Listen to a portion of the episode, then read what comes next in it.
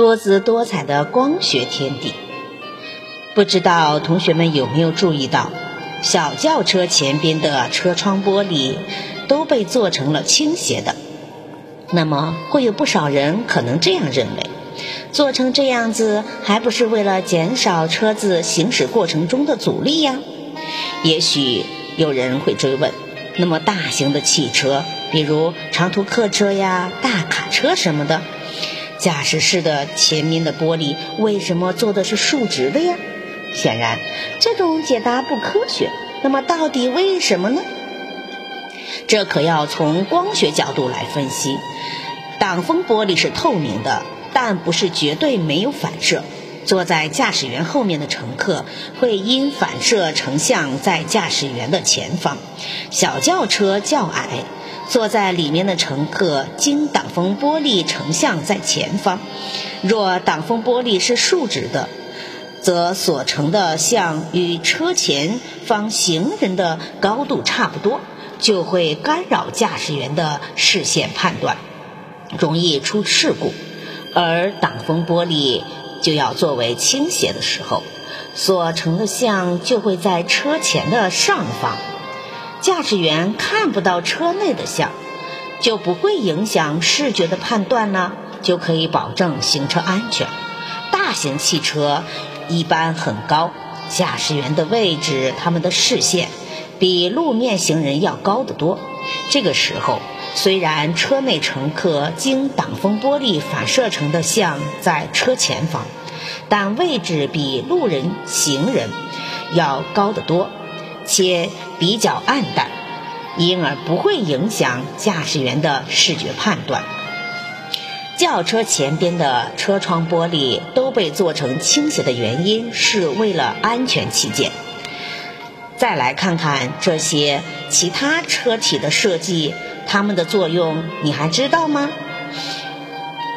夜间行车的时候，车内能亮灯吗？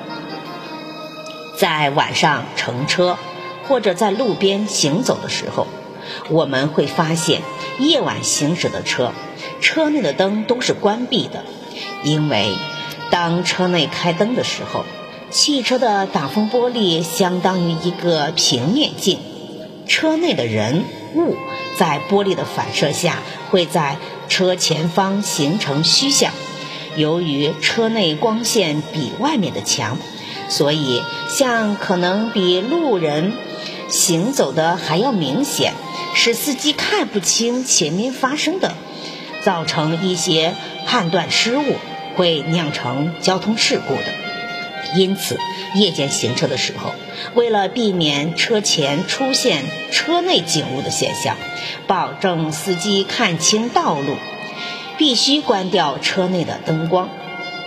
汽车上为何要安装茶色玻璃呢？行人很难看清乘车人的面孔。要看清乘车人的面孔，必须从面孔反射足够强的光射折射到。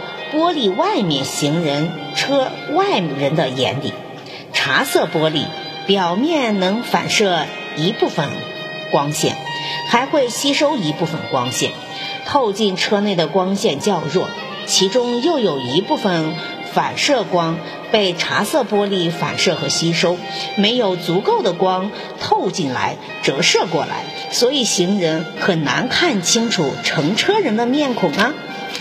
小轿车后窗玻璃上的那些横着的细线条有什么作用呢？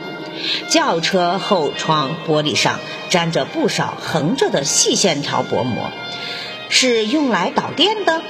我们知道，司机是从驾驶室上方的反光镜里观察车后面的情况。冬天车内比车外要暖和。后窗玻璃上容易产生水汽或者结霜，此时反光镜映出的后窗上将是白茫茫的一片，司机就看不清车后的情况了，这是十分危险的。